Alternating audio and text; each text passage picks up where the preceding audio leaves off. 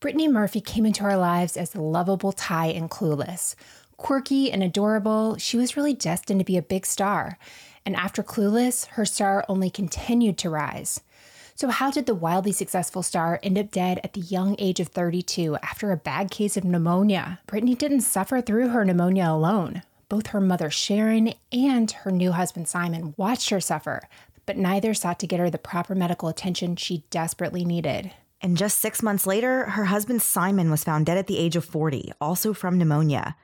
Rumors swirled around that toxic mold was found in their mansion, and that was the cause of the couple's untimely death. And there's another theory that Brittany's own mother, Sharon, poisoned her daughter.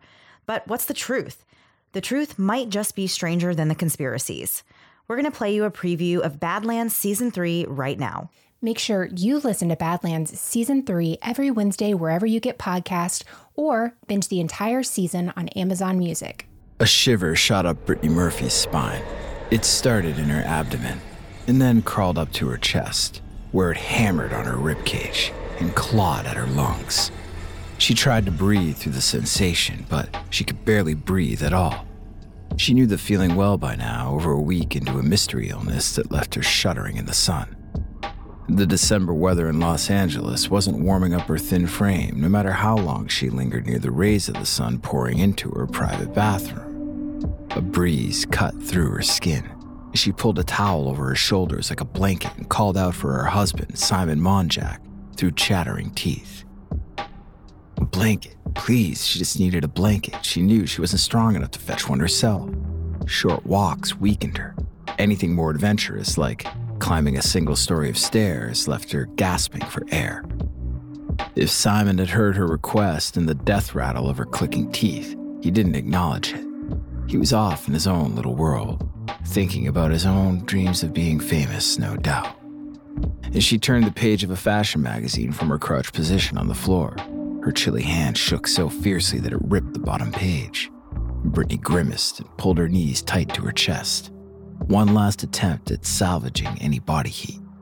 She could be at the beach right now, or by the pool, flagging a pool boy for another lemonade, sweating off her suntan lotion, instead of begging her husband for a blanket. Only a few days earlier, Brittany was all smiles overseas alongside Simon and her mother, Sharon. She had landed another leading role, this time for a thriller titled The Caller, set to be filmed entirely in Puerto Rico. Her hopes were high, Simon's might have been even higher. She landed safely in Puerto Rico in November of 2009, and those high hopes for the caller crashed and burned shortly thereafter.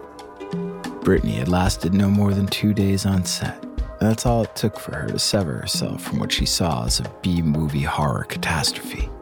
That and Simon's helicopter mentorship accelerated her departure. Her sole souvenirs from the trip were dashed dreams and wounded pride. Simon and Sharon, on the other hand, departed Puerto Rico with a nasty case of pneumonia, which they passed to Brittany after their return to California. As if losing the role wasn't enough, now she had more reasons to sniffle. How many more hits could she take? She wouldn't be returning as a member of the voice cast for Happy Feet 2, her much anticipated role in The Expendables was written out of the script, and she lost her role as Tinkerbell for a straight to DVD Disney movie. And now, now she couldn't last two days on set for a movie she didn't even want to be in. This was an unprecedented low for her. An unprecedented low that directly contradicted everything else Simon demanded from her. Simon says she needs to make a real Hollywood comeback. Simon says she needs to be thinner Simon says these roles are better than those roles. Simon says he'll always take care of it. Simon says. Simon says.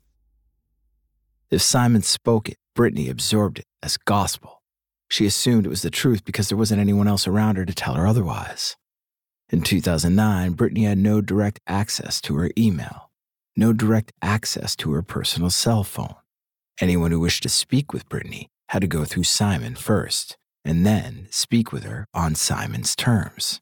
Friends and family couldn't even reach her via landline.